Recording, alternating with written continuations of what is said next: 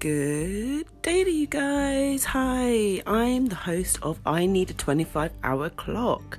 So today it's a quick, it's just a short one. It's just a short podcast. I wanted to quickly talk about um what it's like when you have a child that won't sleep. yeah, it's it's it's very challenging. Um and I've got some tips really.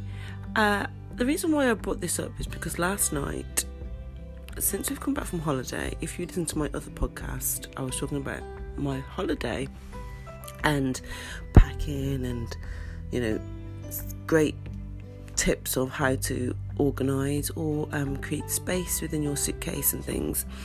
And but this podcast is about how to cope with a child who doesn't want to sleep after the holiday's done. um, so, when we were away on holiday, we were actually in Europe and the time zone was only an hour forward, so it wasn't that bad. Um, therefore, I just basically stuck on his um, normal time of when he gets up, etc., etc., from the UK time, if that makes sense. So he wakes up about um, sometimes about six, uh, but there it was seven, so I just kept it like that, and um, I didn't kind of mess with it. Um, even though it's an hour forward, my son is very good with. Uh, he's just very on the ball with his times, his scheduling. Even if I'm not, He'll tell me when he wants to wake up, he'll tell me when he wants to go to sleep. But um, the way that our villa was, he ended up sharing our room a couple of times in that week, and um, we've we've gone through we've gone through hell and back. if any parent out there knows, about sleeping and routine. We've gone through hell and back to try and get him into a routine that is going to be beneficial for us so we can get more hours of sleep and beneficial for him because he needs to grow and you know his development with the brain etc because they need so many hours um, in their sleep in order to you know rest their brain um, form new i don't know the scientific words but form new is it patterns and um, new cells and things to um, process information. That's my attempt to be a science person, which didn't work. But I read up. I've read up on it. Um, I haven't retained the information very well in order to explain. But yeah, so that's why kind of it's important for the kiddies to go to sleep. Um, but we found that since he's come home, he's waking up at four o'clock every day. Well, he's going back to sleep by four o'clock, but he's waking up probably about three to about half past four. And if anybody knows, those hours are the pinnacle time where you really are asleep, and it's so hard to wake up. Um, and you know what? The night before before I had my son I always thought to myself, that's one of my worst fears. One of my worst fears is having to wake up out of my sleep because I love my sleep so, so much. And everybody just was like, when I used to talk to them about it, everyone was like, oh, okay, well, I think that's just standard. the standard you're going to be waking up, love, every night uh, without fail. But it's just like, it didn't, I think I was very naive. I was very naive to think that my son was going to sleep through the night. Um, like, like how people tell you, oh, my son sleeps through the night. Oh, just shove a bottle in his mouth, that'll be fine. I didn't. I don't, I'm not against people who shove bottles you know, dummies, all that stuff. But I didn't do that. I wanted to do the route that I was planned in my mind, the breastfeeding route, the no dummies, all that kind of stuff. And to be honest, looking back on it now, you got to do what's best for you. Don't let anybody tell you otherwise. Do what's best for you. Um, because I think it's taken him longer. It took him a lot longer to settle when he it was just you know breastfeeding and no other kind of um, comforters. I tried like blankets, teddies for a long time. He just wouldn't accept them. Um, he wouldn't only start to accept them, accept them really when he was about one and a half. Um, yeah, about one and a half.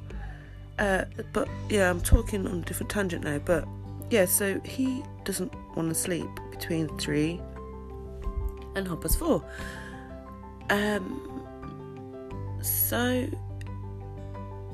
it's like, well, what do I do? Sometimes it's like, what do I do? How do I try and manage this? Because I can't keep on doing this. So we've altered um, his sleep time, where he goes to sleep earlier. I'm um, sorry, where, where he goes to his nap earlier to try and combat the um, waking up in that period of time. Sometimes it's working, sometimes it isn't working.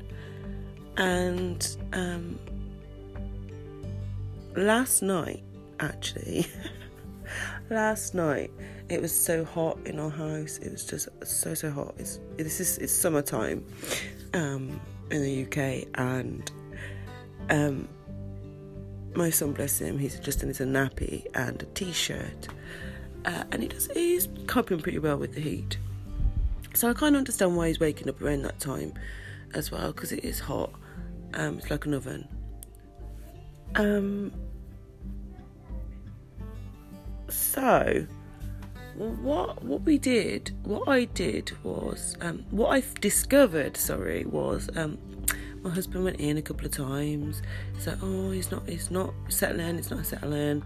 I was like, oh, that's strange. You know, he, he does obviously does settle after a while, um, even though he wakes up between that time um, just a cuddle and just like, know, shh, get back to sleep, all that kind of stuff. No boob anymore, which is amazing because it used to be boob all the time, but that's another episode I'd have to talk to you about. Um, and then I thought to myself, I wonder if it's his nappy. Now, I spoke in the other um, podcast about these nappies are really great, but you have to be aware the the Aldi nappies. So Aldi nappies I, I get, and these are um, supermarket where it's kind of a low budget supermarket. But there's a few things that you can get from this supermarket that are, you know, really good, good quality for how much you pay. And I think there's a couple of pounds that I pay for these nappies. Um, and they're pull-ups and they're extra large because it's got a bit of a, a cute big butt. But um, yeah, so um, you have to be aware that well, I had to be aware when I when he was first born, which I'm very good at doing this now, but my husband forgets. Um, so anyone listening out there, just remember when you put your child's nappy on, whether they're small or big, whatever, make sure you are if it's a boy in particular, you have to obviously make sure his bits, his private bits, are are down, so they're not hanging at the side of the nappy either side, or up because obviously you know it's uncomfortable for the for the child.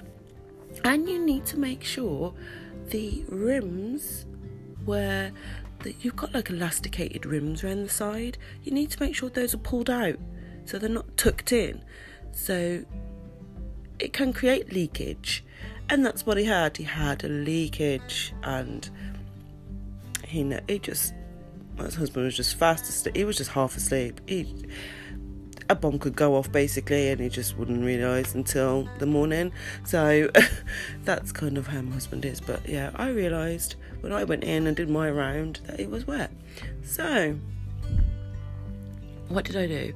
I usually pre-plan this and he hasn't really, doesn't really wet the bed very often because I always make sure about the rims of the nappies tucked it um tucked out, um, you know, it's flush against his bum so there's no leakage. I always make sure that his bed has a protector, mattress protector, which is um, waterproof. Then I put one sheet on and then I put a next sheet on. I used to put another waterproof and then another sheet on top, but I can't find the other waterproof. So if you've got two waterproofs, I would layer it if you can. So when you're in the dead of night and you don't want to fumble around with some bed sheets because you're knackered, you've got that as an option. You just whip it off and then they can go back to bed. Last night that didn't happen really because, as I said, I only had one sheet, so one waterproof sheet, so that actually went through both the sheets. So I had to take both of them off. But luckily, we've still got a cot bed for our son, and um, the sheets are underneath his cot bed. So it was just literally just pulling out the drawer quickly whilst he was still asleep, and then um, he was asleep on my legs, and then I just kind of made the bed with one hand. That's how skilled I am now. Um, and then he hopped into bed. But um, you know, like he's he's a toddler. He's coming through soon, and you sometimes you have to give him a bit of encouragement. Like we've got really good communication with our son, and um, I'm a chatterbox, as you know. This is why I do this podcast because I'm a chatterbox. So you know, we we do have conversations, obviously child conversations, and we try to encourage him as much, much as possible that sleeping on your own is fine. Um, we don't actually say it like that, but you know, it's like, oh, let's hop in back in, hop back into bed. Um, let's cuddle up, let's snuggle up with your teddy. All those kind of things, just to make him feel a bit, a bit more um, secure and happy. Um, lighting is a big issue. We always make sure we've got a blackout light, blackout blind in the room um, I actually did make a blackout um, sheet. Um, I got it from um, haberdashery. Just got out really. Um, I got really like. Uh, I think it's called blackout lining. I added some Velcro strips on it and then I attached it to the frame of the window. So you can do that if you want to save some money. Um, but yeah, we have this light, this amazing little light that's a dimmer light. It's portable um, you can raise the light up or raise the light down and change the different tones of light. So you can have a cool light or a warm light. So we do that, and he's had that ever since he was born. It's absolutely amazing. You drop it, it's it's drop proof because um, I'm an accident prone, and so yeah, that was fantastic. That's fantastic. So we always always put that on in the night time um, to associate. It's been it's night time. It's it's you know it's it's a real time to be real calm and collected. Anyway, um, that's me with this podcast. I just wanted to explain what it's like being a mom, being a parent with a child who doesn't sleep, um, and some tips with that really. Um, if any anyone out there is struggling with with how to manage that, uh, yeah, I'm out and I'll speak to you next time on I Need a 25 Hour Clock. See you, bye.